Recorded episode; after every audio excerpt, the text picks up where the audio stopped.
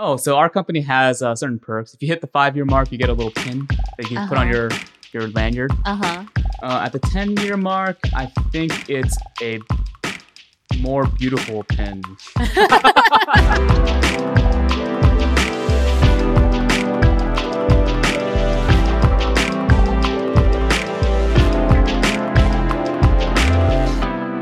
Hello, listeners of B Side. It is Hwejin back at it again here with Ryan Park today. Hi, Ryan. Hi, Hwejin. Hello, How- listeners. um, Ryan, Ryan, we we we gotta ask, what is your hot take? My hot take is that Maryland drivers do it better. Wow, bold claim. Why why do you say that? So, if everyone could just, you know, put down their torches and pitchforks for just a minute, uh, I would say that um, having lived in both states, I've had plenty of time to observe drivers from both states. And uh, I understand that here in Virginia, Maryland drivers have a very bad reputation. That, all that being said, uh, Maryland drivers generally drive like they have somewhere to be. They're attentive, they're ambitious, and they drive with conviction. And so these are all very diplomatic ways to describe Maryland drivers. Um, and then I'll leave it to every Virginia resident here to pick a lot more worse words and worse phrases to use about Maryland drivers. Oh, so, So- what what words would you use to describe Virginia drivers? Virginia drivers, well, I can't use single words. Right. Well, uh, okay. So Virginia drivers drive like they are lost despite being in their own state. Virginia drivers drive consistently below the speed limit. Um, safe to be sure, if I'm going to affirm anything in them. Um, however, perhaps safe to a fault as if they have nowhere to be, as if they're not already running late. Oh, that's so interesting. Mhm. Because I recently moved to Maryland, and for me, it's like the opposite, where every time I encounter a Maryland driver, I'm like, oh my goodness, like they are driving so dangerously. Mhm. But oh, that's so interesting. I definitely am someone who disagrees with your hot take, but That's why it's, it's okay. Yeah. Yeah. That's why it's a hot take. Yeah. um yeah no because on the beltway and stuff or on Mhm. just highways in general there are people tailgating me and i look Yeah. in my rearview mirror they're like so close i Mhm. look at my speed i'm still going like 20 over and they're still like zooming by me and i'm like dang Yeah. I think uh, if you, one more thing to know about Maryland drivers is that there are many different kinds of Maryland drivers. mm-hmm. Virginia drivers are most familiar with the Beltway Marylanders, who are probably that's true in the, you know, from the perspective of someone who's from Maryland, Beltway Marylanders are probably the worst drivers that we have. Uh, drivers who are more towards Baltimore, drivers who are more towards Frederick, they're fast and ambitious, but they aren't quite as mean. Oh. So they're prudent. Oh. They're on, you know, they're on point. They're attentive. And you know that that's these uh, cherished drivers are the ones who I'm thinking of when I when I think of the Maryland driver. I also hate Beltway Marylanders as well. 495 Marylanders. Okay, okay. Yeah. huh. I'll like keep more of an eye out when I'm on the like when I'm in my neighborhood and stuff like that. But yeah, man, as of right now, I'm like, I don't know, dude, but like you said, that's why it's a hot take. We'll see what our listeners think as well. and maybe someone will approach you in person at church. Yeah. Or maybe I'll see them on the highway. true, true. Ryan, do you consider yourself a foodie?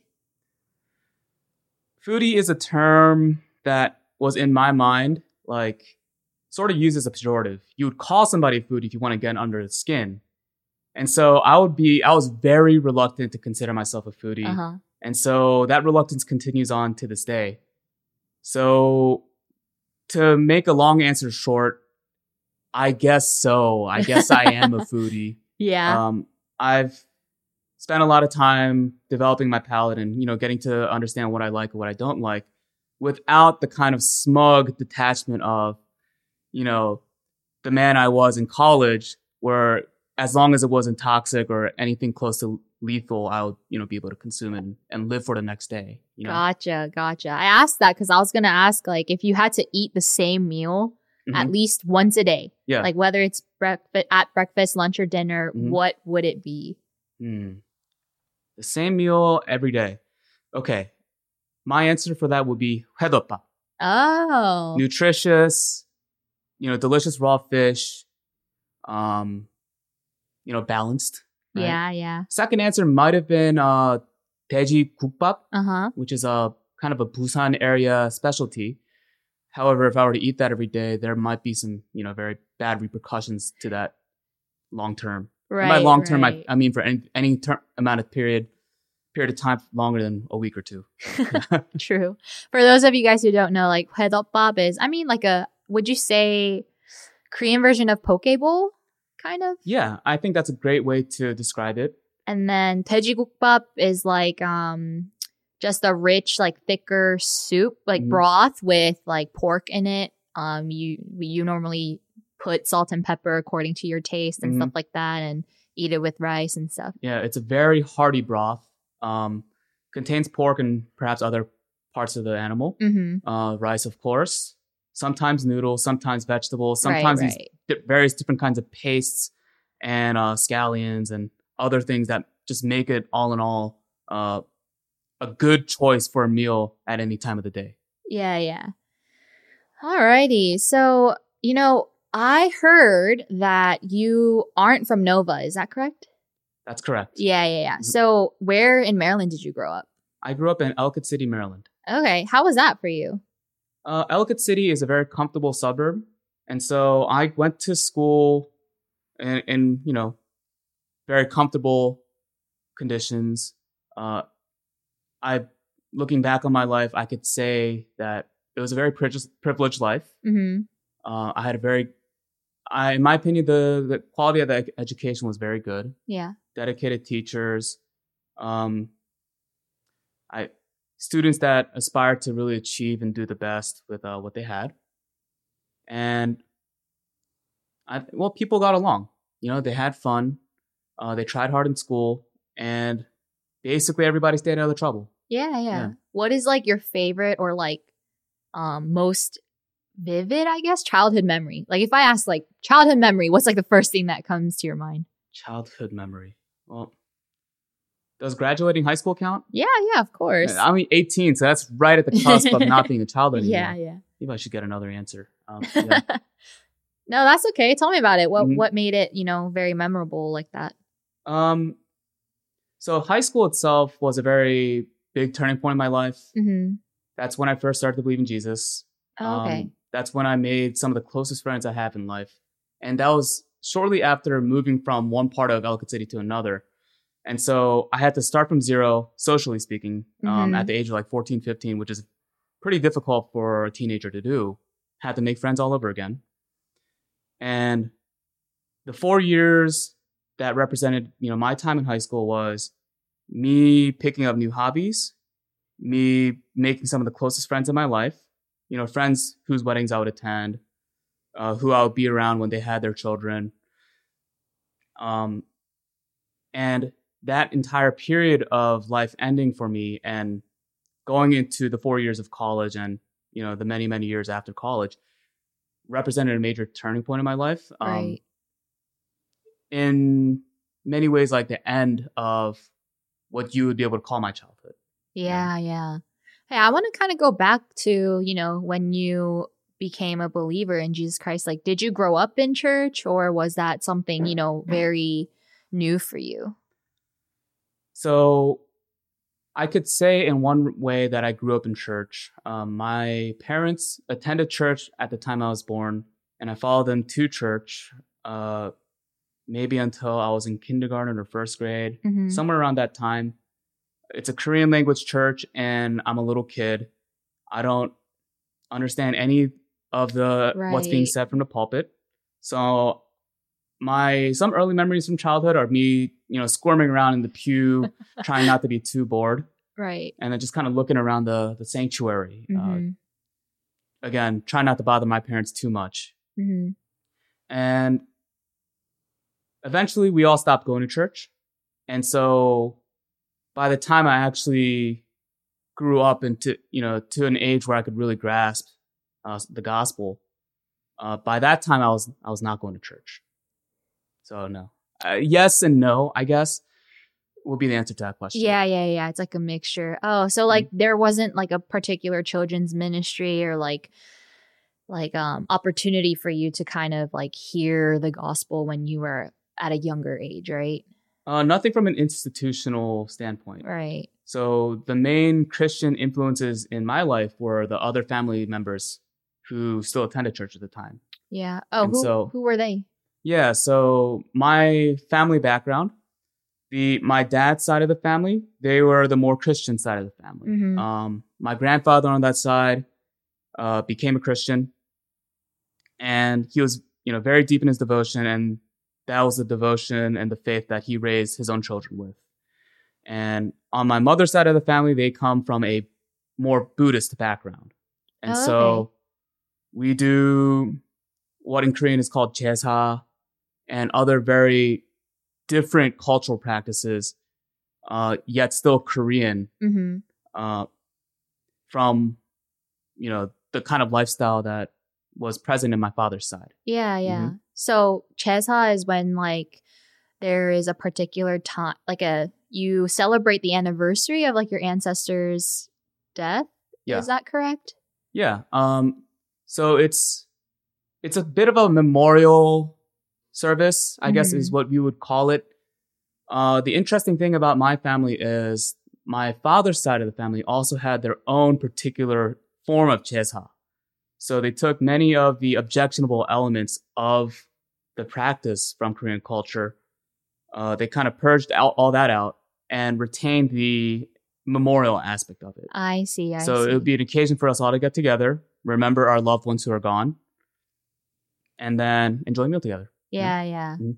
So did you feel any like tension or I don't know if tension's the right word, but you know, Mm-hmm. any kind of difference between like mom's side, dad's side, or just within mom and dad while growing up, like having different religious backgrounds and things like that? Right. So there was tension in the family. And uh, that was basically the reason why we stopped attending church. So there Mm. was, long story short, a bit of a disconnect in terms of worldview. And there was a lot of pressure for my mom to continue serving more and more in church, especially from her in laws. Eventually reached the boiling point. She stopped attending. Mm. And then me and my bro- my older brother, we were, you know, dragged to church with my dad as young children. We probably complained and whined about it a lot. Eventually, my mom must have, at some point, must have gotten my dad to stop taking me and my brother. And so eventually, my dad was on his own at church, and people uh, would innocently ask, "Hey, uh, you're here on your own. How are your wife and kids? You know, where are they at?" And my dad, this is all me speculating. Um, my father must have grown tired of answering that all the time. And so eventually he stopped going. So okay, Mhm. gotcha. So Yeah. it it was kind of like a natural dwindling of that. Yeah, so that was the tension that sort of brought me out of the church environment Yeah, as, a, as a yeah. young kid. If Mhm. you don't mind me asking, like, are they believers right like today in the present day? uh, short answer is no. Mm-hmm. I think my father would say he's a believer, but you know, attending church and spiritual matters are very much not a priority for him. Gotcha. Mhm. Yeah. I mean, despite all that, though, I feel I'm like, I feel very, I don't know, like grateful that you're such an involved member at our church. I don't know if Mhm. um some listeners may know, but like Ryan and I were in the same CG this past year, so I got to know him like a little bit better. Um, and he like served us, uh, served us brothers and sisters really well, and during CG, and so yeah.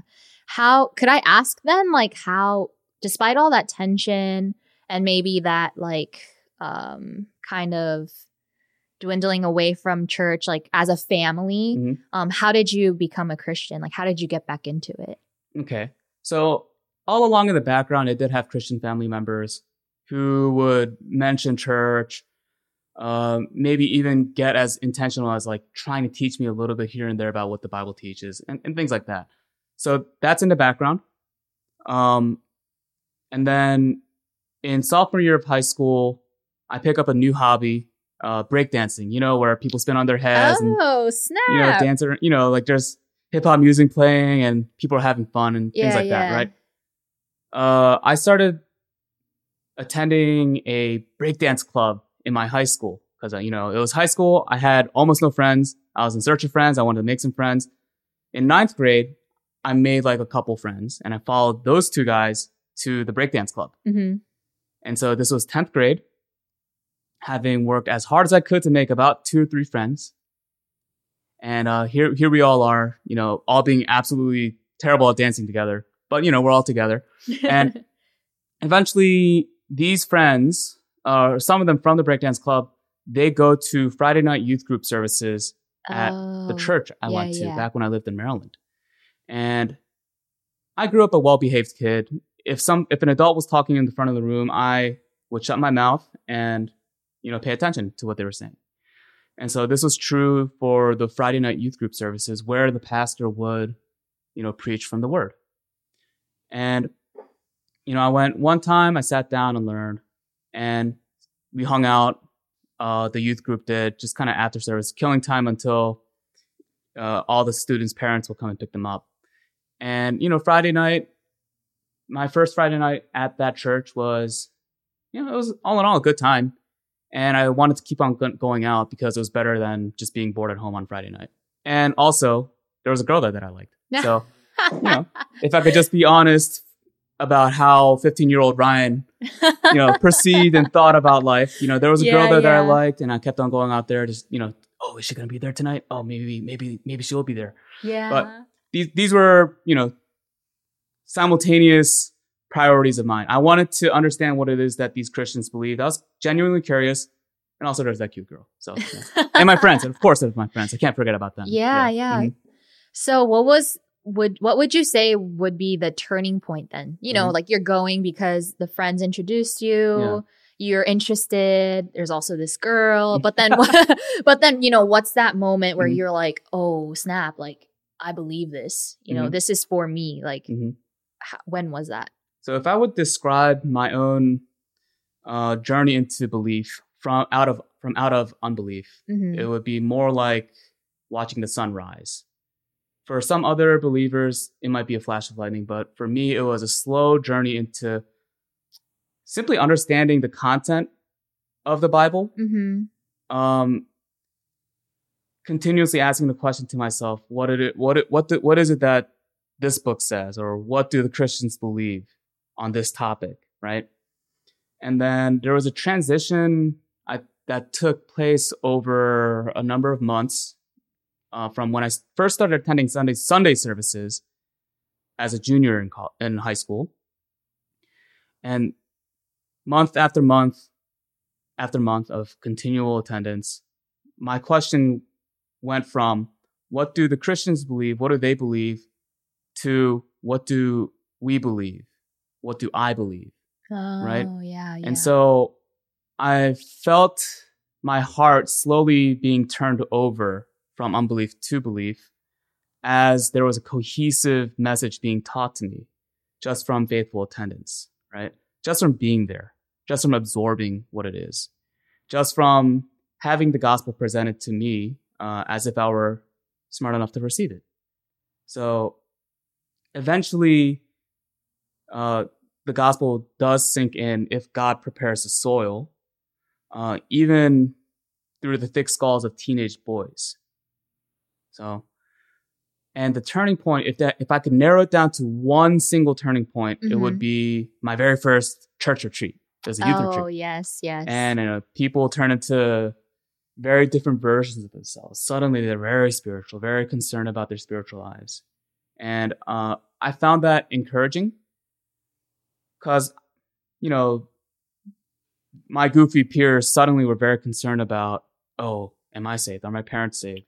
right. And they had a very profound side to them. Yeah. If you could actually peel away all those other uh, defensive layers of them, right? They don't want to be so vulnerable all the time. But finally, you massaged their hearts into saying, okay, these are the things that really do matter to me, right? And we're all worshiping, we're all singing very long, you know, for an hour, 45 Yeah. minutes, you know, for a very long time. And I think at some point there was uh, a moment where I determined for myself, like, yeah, I, I believe, you know, like I'm gonna co- fully commit myself to belief and, you know, reaching out and believing Jesus. Yeah. Mhm.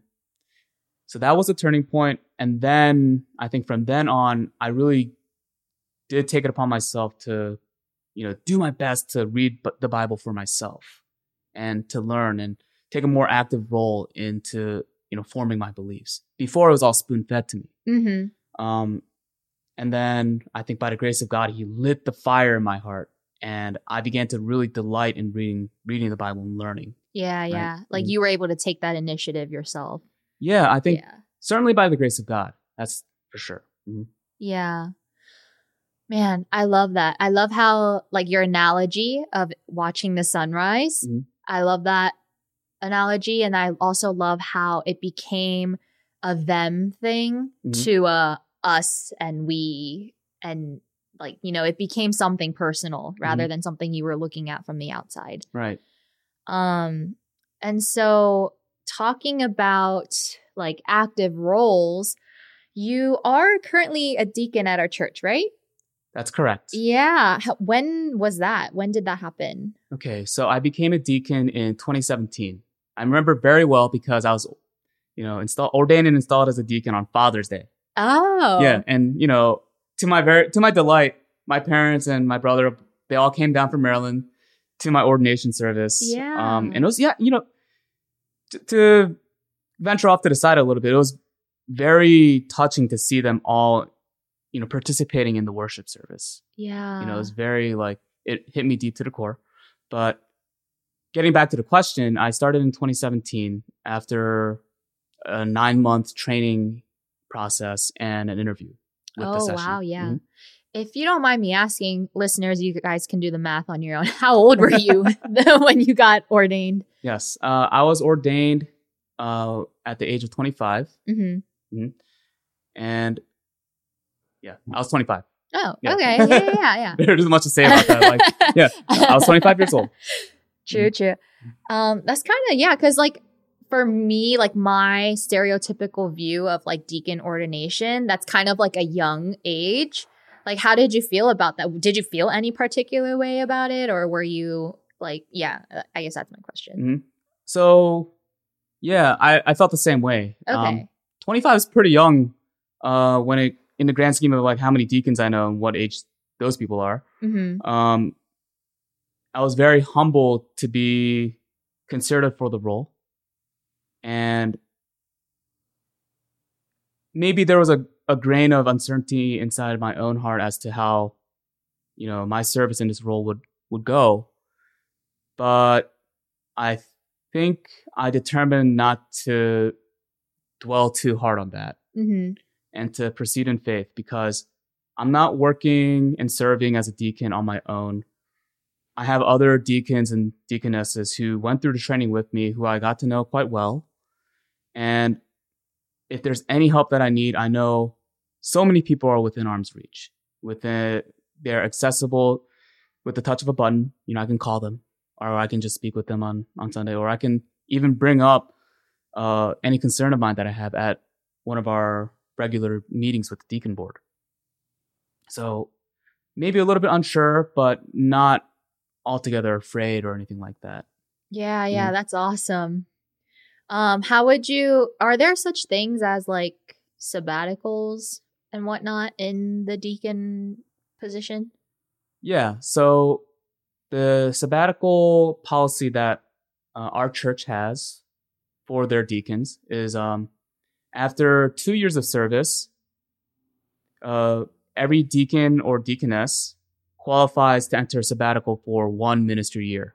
Oh, okay. uh, without being forced into a sabbatical. So Mhm. after two years of serving, a deacon or deaconess can, can you know opt to continue to serve for a third year, fourth year, fifth year, and if I'm not mistaken, at any time they can say, "Oh, I would like to enter my sabbatical." right. Yeah. So I am currently on the tail end of my own sabbatical, Oh, okay. uh, and the reason I was able to, you know, attend CG with you um, was I was no long for the sabbatical year. I was no longer obliged to lead a CG or assist in leading a CG in some way. I could actually be a normal attendee of a community group.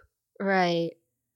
Okay. Mhm. And so were having been on your sabbatical this year from serving, um, what were some areas you were able to grow in during that time off? So I definitely got the rest and refreshment of being freed from a lot of obligations Right, that the deacons have in in serving. I, I definitely got I'm definitely ready to get back into things. Yeah. And to get back into leading CG, get back into all the various roles in, in church that I, I took a break, a one year break from. And I also got to see how other CGs operate. Um, and being, I attended Eric's CG for the past ministry year. And- there he is. Yep. Uh, and in choosing Eric CG, my goal was to observe how other leaders would do things. And um, with this particular window of opportunity, uh, I wanted to go see how Eric does things. Uh, people seem to really like Eric CG, and I would want, you know, I would want, I wanted to get a fuller grasp on what made it so. What's the word for it? Successful, would- maybe perhaps. Uh, Yeah. Why it was so cherished, you know. Yeah. So Mhm. how did he do? No, I'm just kidding. Um, we, you guys can talk about that on a later time if you want, but Maybe maybe off the record. yeah. So, um, how or I guess what are you most excited about getting back into? I'm actually excited to get back into leading my own CG. Hey, Yeah. yeah, um, With my own particular personality and you know my own strengths, I think leading a discussion and you know kind of being there as someone to rely on as a leader is a a really is a really good way for me to contribute and edify um, you know our brethren in the church and perhaps any unbeliever that might come along. I personally came from unbelief, and so for anybody who doesn't believe in Jesus Christ right now, to maybe a certain extent, I can I can sympathize with them. Yeah, Mm. yeah. So regarding like I guess this is more of a logistically Mhm. related question, but like becoming a deacon, like does someone approach you or do you show interest when they announce there's trainings or like what what kind of goes into all that? Okay, so here's how it happens. Tell Uh, us tell us the tell us the the um what is that called? Behind the scenes Yeah, how the or- sausage yeah, yeah, yeah. Yeah, like, okay, um, so during a congregational meeting that the church has, they form a nomination committee, and the nominate the nomination committee will meet and they'll, you know, put together a list of names of potential deacon or deaconess candidates that they would like to approach. Later on, those candidates are asked if they would like to start the training, if they would like to participate in the training to one day become a deacon or deaconess. And then that training begins at the beginning of a ministry year, goes you know through the fall, through the winter, through the spring, and culminates with an interview with the session, or two members from the session at least. Uh, that's when they do a final check on you, making sure everything's all right with you, making sure if you have any exception to the doctrinal standards of the denom- denomination that they are aware of it Mhm. and eventually the session will convene and they will you know approve candidates for entry into the deacon board. And then the candidates will be presented at a congregational meeting for a vote. Um, they'll be voted in and it's not a it's not a political election in any kind of way. It's just Right. a we approve this guy we approve that. There's no one running against the other person there. Mhm. so we definitely want more deacons and deaconesses, not you know any less than the number of candidates that were in a given batch. And so candidates are voted in, and then another service is set later for their ordination and installation. Oh, okay, Yeah. okay. Mhm. Oh, it's like it kind of sounds like a very in-depth kind of like very serious, you know, like you have to Mhm. think about a lot of things and reflect and it's not just like, "Hey, you want to do it?" Like, "Yeah, let's do it." Like yeah, as you might be able to see that it's it's it's a very intentional process. You know, Yeah, yeah.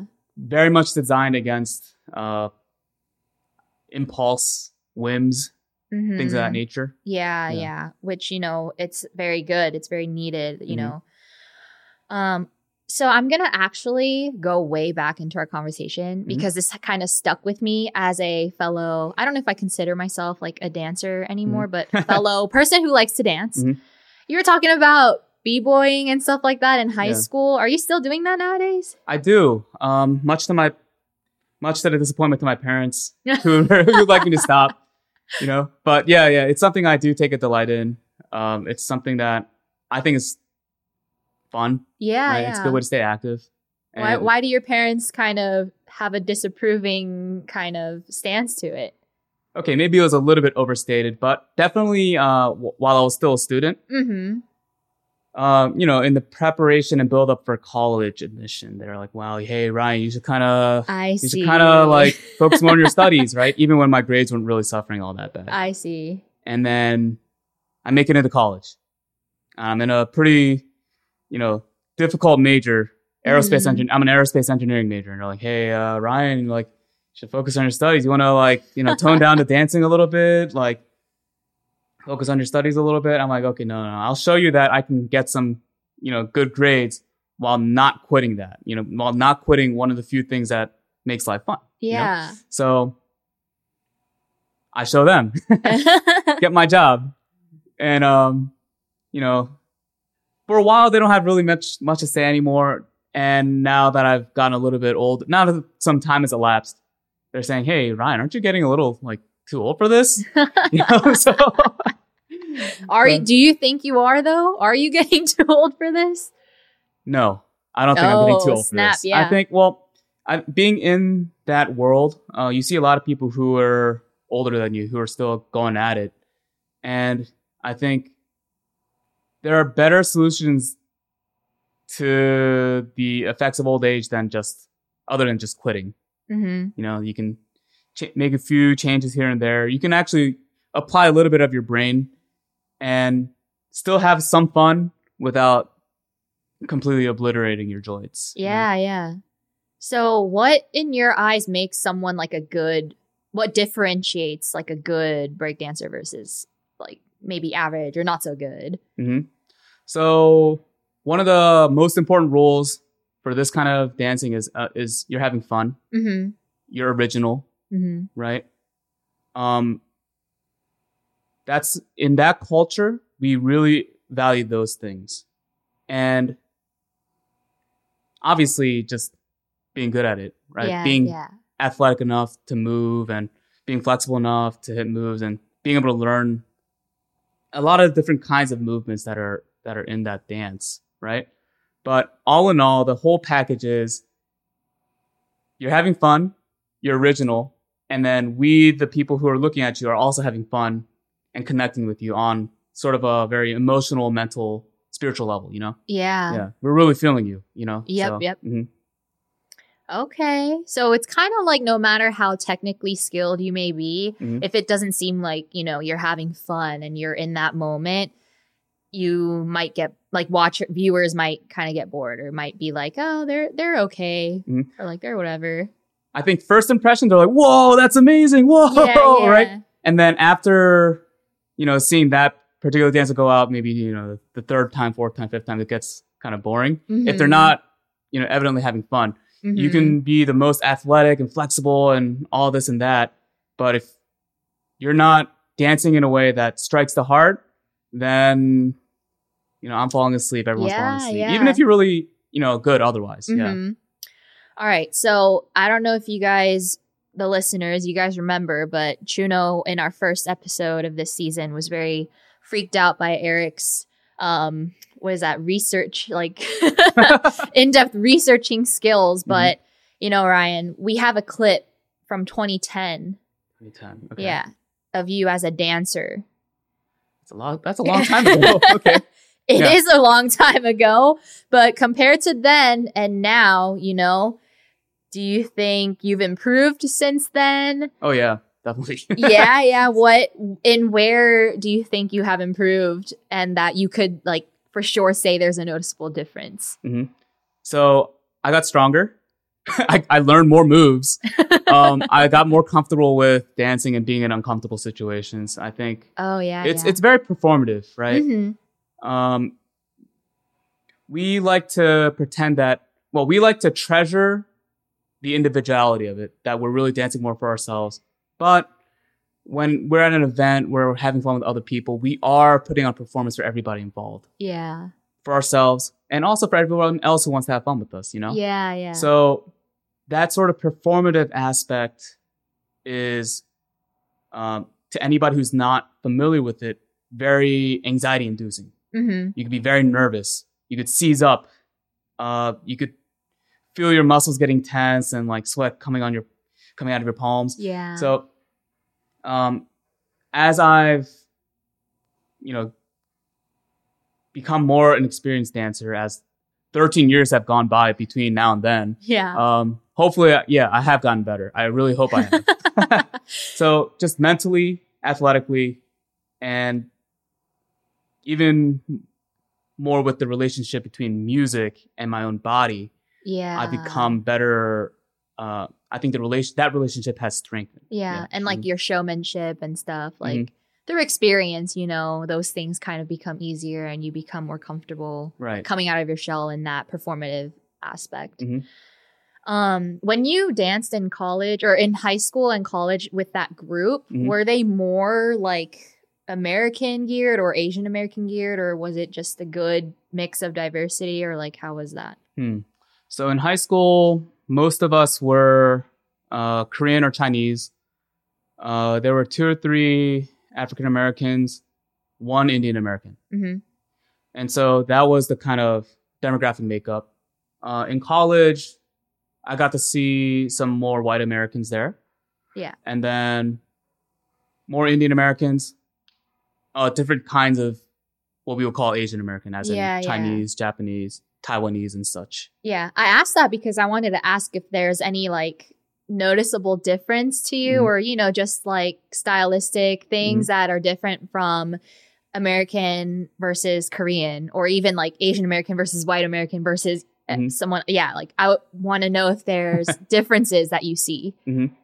Um, to put it concisely, uh, Asian American dancers, uh, people who are born in Asia, in that, and that's what I mean by that. Uh huh. Um, they tend to be more focused on a lot of the athletic moves. Right. Um, you, you know, the listeners, you can look this up. Go on YouTube and type in flares or windmills, air flares. Uh, they'll be really good at learning these, you know, gymnastics esque moves. Okay. They'll be very focused at practice and they'll just r- drill it over and over and over again. Um, American dancers or dancers who grew up in America, they'll tend to prioritize having fun with the music more. I see. you know, see. a lot of songs are in the English language, right? hmm And so people who grew up in America, they understand the English. They can play around with the music just a little bit more. They can really appreciate that aspect more. And so an effect of that is they're just more expressive I see. I yeah, see. they they have a little bit more fun. And so within the b-boy world, I, I think an ongoing observation is all these other dancers from all around the world.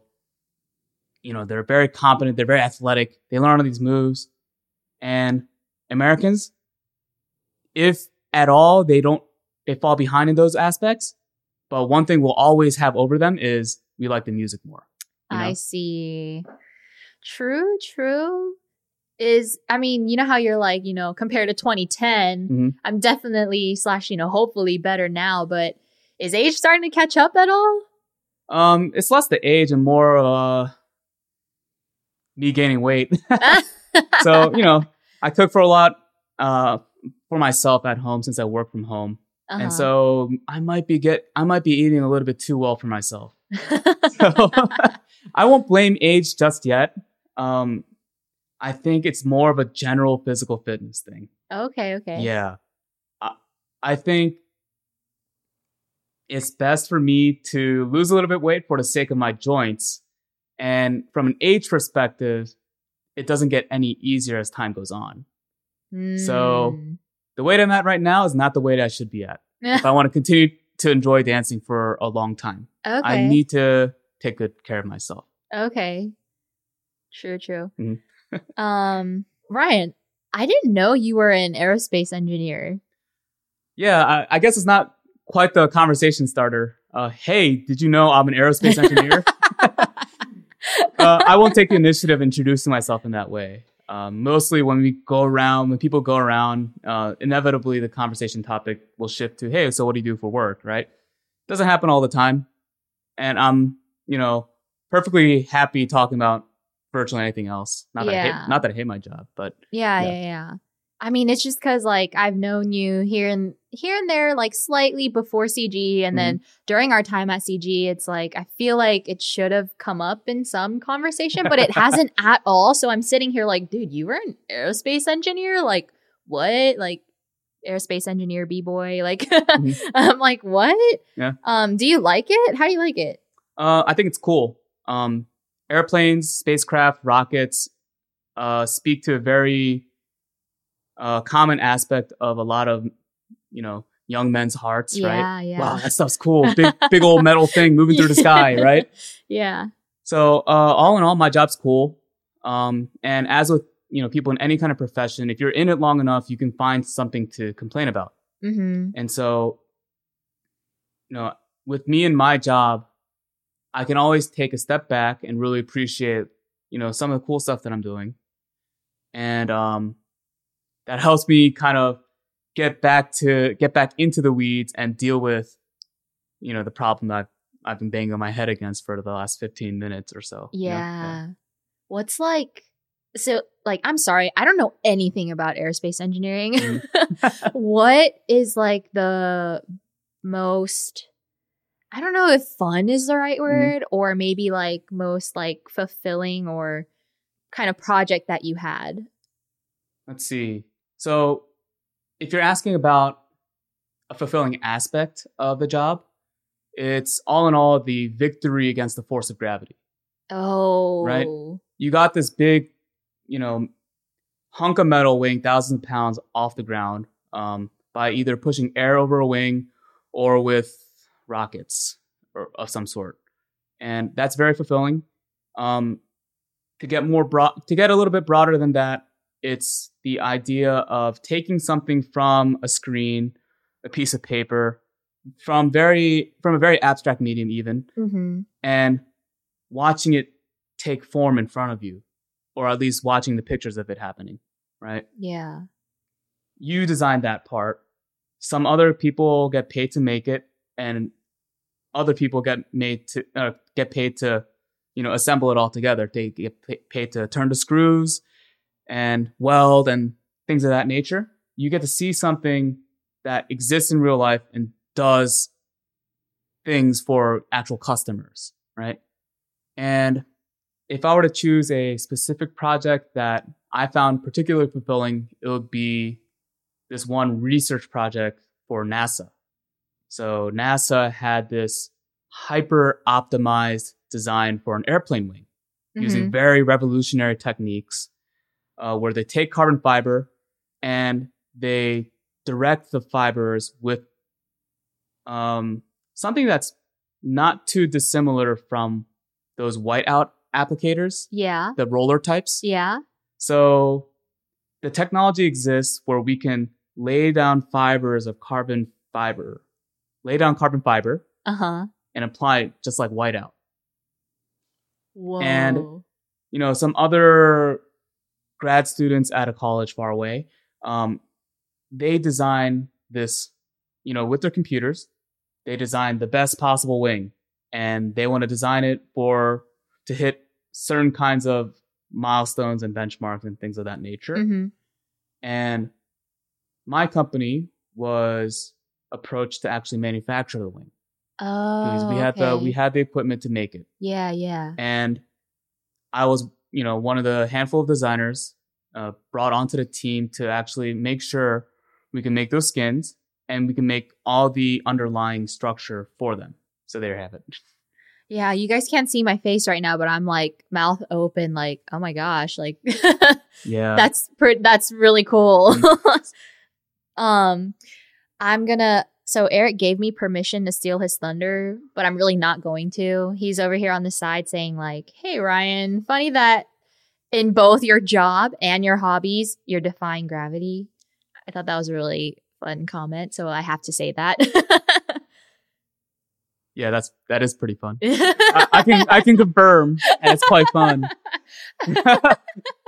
I don't know what I'm supposed to say to that, but okay, okay, yeah, yeah, it is. It's a lot of fun. Yeah. hey, hey, it's it's Eric's comment, not mine. So throwing it all back to Eric. um, okay, is it is it long hours or is it just a regular kind of nine to five, Monday Mhm. through Friday kind of thing, or Uh, so long as everything's working normally, uh, we have normal working hours, and that's I could say upwards of ninety percent of the time. Uh, there might be certain urgent situations, scenarios in which we have to put in some overtime work. yeah, Uh, but I'm very thankful that I can have very sensible hours, that I can have time in the day for anything else I want to achieve other than, you know, being at my job. hmm And that empowers me to have enough morale to face the next day of work, yeah, yeah, right? The next week of work, the next year of work. yeah, Yeah. Did you start right after undergrad? Like, did you just go straight into the work field? Yeah. Um, graduated in May of 2014, started this job in July of 2014. Oh, snap! Yeah. yeah. And at that time, the job market wasn't very great for aerospace grads, as Mhm. far as I could tell. hmm Uh, I had the choice between accepting a co op in Aberdeen, Maryland, or between or choosing the job I have now in Manassas, Virginia. Oh, okay. So you've been there since then, like yep, the same company, same same, company. Yep, nine years. Oh, wow, wow. In fact, my first day of work was July 14th, tw- uh, 2014. oh, so like that nine-year mark just passed. Yeah. Okay. Mhm. Do you plan on staying, or is I mean, I don't know. Is that Mhm. something that you plan? You can plan, I guess. I don't know Yeah. how. um, yeah. Yeah, I plan on staying unless there's some other situation or you know something else that would oblige me to move. Mhm, Um, mhm. I like the job that I have now. I like the company that I'm at right now. Uh, I'm perfectly content continuing to work where I'm at. yeah. yeah. Do you get like a gift or something for year ten? Oh, so our company has uh, certain perks. If you hit the five year mark, you get a little pin that you can put on Uh-huh. your your lanyard. Uh huh. Uh, at the 10 year mark, I think it's a more beautiful pin. um, uh, obviously, like uh, what they give you. Okay, so for the first year, first completed year of work, it's a jacket. You get Oh. an aro- you get a company jacket. uh huh. You know, it's quite weatherproof. It's very good, actually. Yeah, yeah, good Um, quality. Yeah, yeah. Before it used to be like a bomber jacket, but that kind of kind of out of style. So they switched to a Mhm. little bit more of a modern design. Mm-hmm. Um, yeah, I think at the five year, 10 year, 15 year, 20 year, 30 year, uh, those milestones, uh, you get progressively better looking pins, if I'm not mistaken. So do you have do you collect those or do you have to return your pin for the better one? Oh, no, you, you can keep the previous Yeah. pin. Yeah. Do people wear them at work? Like and you see them and you know like, oh, that dude's been here for like 15 years. Um, well, typically when someone's been around for that long, you already know their face. So you're not looking at the pin. Ah. Um, I do wear my pin that I got four years ago at the five year mark. yeah. Yeah. So, but you know, I work from home. Who's gonna look? Who's gonna see it other than myself? Oh, right? that's true. That's Yeah. true. I forgot about that. So yeah. you know, the one day I'll like, the one day I'll frolic into the office. I'll show my pin off to everybody who will proceed not to notice it. So yeah. do you do you wish there was something better for the 5, 10, 15 year marks than a pin and a more beautiful pin? um, that was not at the top of my list of priorities. You know, um, the job, you know, the job is cool. The compensation for it is cool. Uh, at the 10 and 15 year marks, you get changes in benefits. I think on a practical level, that's what I'm more excited about. you know? Gotcha. Yeah. Okay. Um, you mentioned you have an older brother, right? Yes. Is it just the two of you? yes. He's four years older than me. Oh, okay. Does he also do stuff like this, like engineering? No, um, he doesn't have an aerospace engineering job. He's had different lines of work. He was a second in charge for a golf course, a really good one, uh, for a Oh, long time before making a career switch into a, a software engineering Oh, okay. So he works in cybersecurity. Oh, okay. You you golf, right? Yeah, uh, I've been hitting golf balls since I was like four years old. Oh my Yeah, god. it was a great way for me to bond with uh, a lot of the men in my family Yeah. who are also into golf. Uh-huh. So I grew up playing golf. Wow. Mm-hmm. What is like your I don't know much about golf either. Uh-huh. I'm sorry, but like what what is your like score? Like you know like the, the, typical score I Yeah, would get yeah, on yeah. a on a round of 18 holes. Yeah. Um, nowadays, I would say in the mid 80s. On a good day, I'll be in the low 80s. oh. On a bad day, I'll be in the high 80s or maybe 90 or the low 90s. Yeah. Mhm. But isn't like under a hundred pretty good? Yeah. In the golf? you're, Yeah. you're a decent golfer if you're hitting in the 90s. yeah. Dang. And Mhm. you're in the mid eighties? Yeah. or low 80s on a good day too like man um were you in a did i hear you were in a driving competition recently for like Oh. golf for golf guys Um, I mean, it was a it was a golf outing that I was in maybe you know two weekends ago. yeah I was brought into a group of friends who went on this trip. So out of this group of friends, I'd only known maybe three or four of them prior, uh-huh and so they made uh they put together a bunch of money. They booked lodging and um, four rounds of golf over Friday, Saturday, and Sunday. yeah and we made a we made a tournament out of it. We all just got to have fun, and part of the tournament was a long drive competition, oh and uh, I was lucky enough to win it. really Yeah, yeah. So there was a prize for that. Um, and uh, was it a pin It was not a pin. it was actually a little bit better than a pin. Uh, it was a bottle of whiskey, actually. oh Yeah. Mhm. i'm not a whiskey drinker but what what uh kind of whiskey was it or what Uh, was the name of it I don't Yes, the name of it was Umiki, oh, and okay it's a Japanese whiskey. And from what I can remember of reading the label, yeah it's not it's you know I mean I didn't finish the bottle yet. What I can remember, it is made and cast from desalinated seawater and aged by the ocean side somewhere. oh So yeah, I was you know I was very happy to win that. yeah, Yeah, I didn't know that was the prize actually. Oh, So, did, did you know there was a prize? I didn't know there was a prize. I thought Oh. winning was the prize, right? and so as we're all leaving to go home, one of the guys from the group comes over to my car, taps the window, he's like, "Here's your prize," and he hands me the bottle. oh, nice. How many yards did you hit it? Um, that day I drove the ball 290 yards. Dang. Do you know what second place the second place person hit? Do you know what they hit? Uh, probably around 260 yards. Okay. 270 yards or so. Uh, like the way we measured it is not very sophisticated. Uh-huh.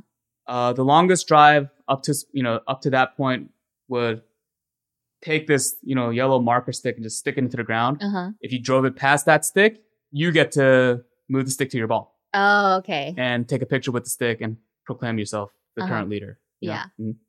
Okay. How many people competed, do you know? So the group was 20 people. Uh-huh. Yeah, and if you hit a long ball, but if it's not in the fairway, it doesn't count.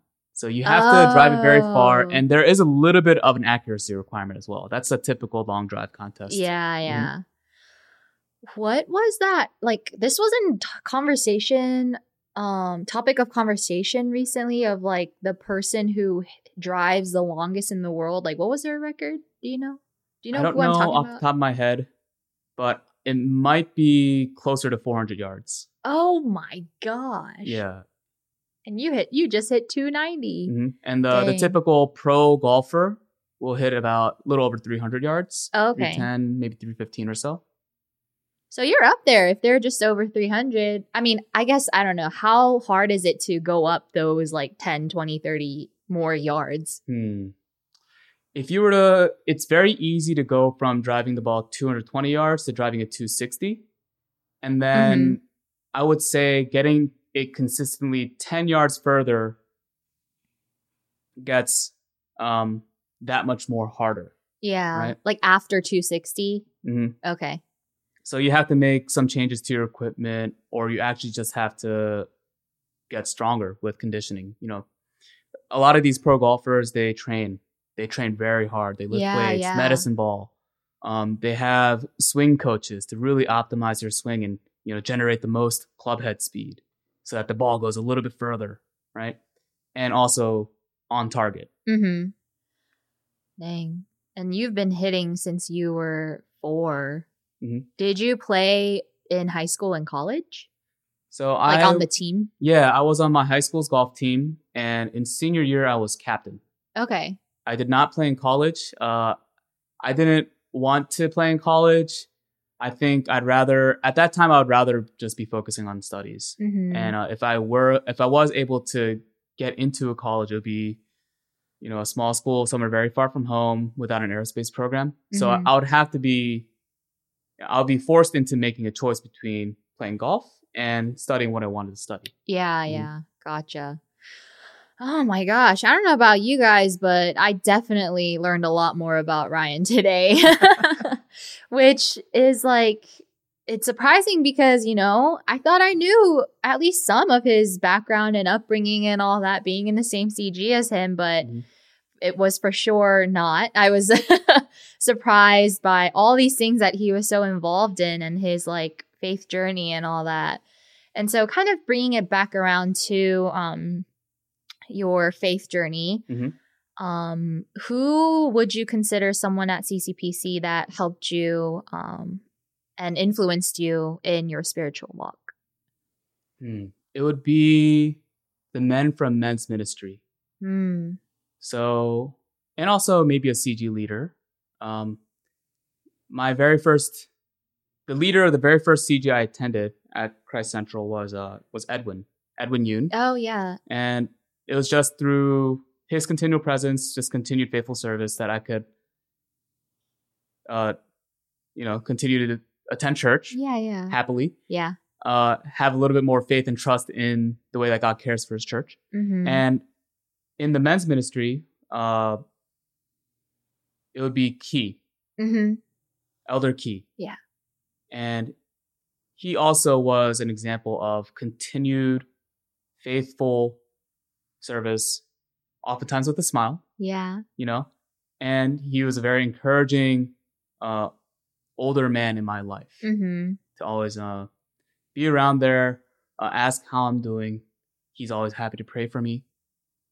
And um, even as we would work together on things like Holiday Basket, you know, he would always be there as a as someone to reassure me, as someone to encourage me to serve. Yeah, Mm. yeah.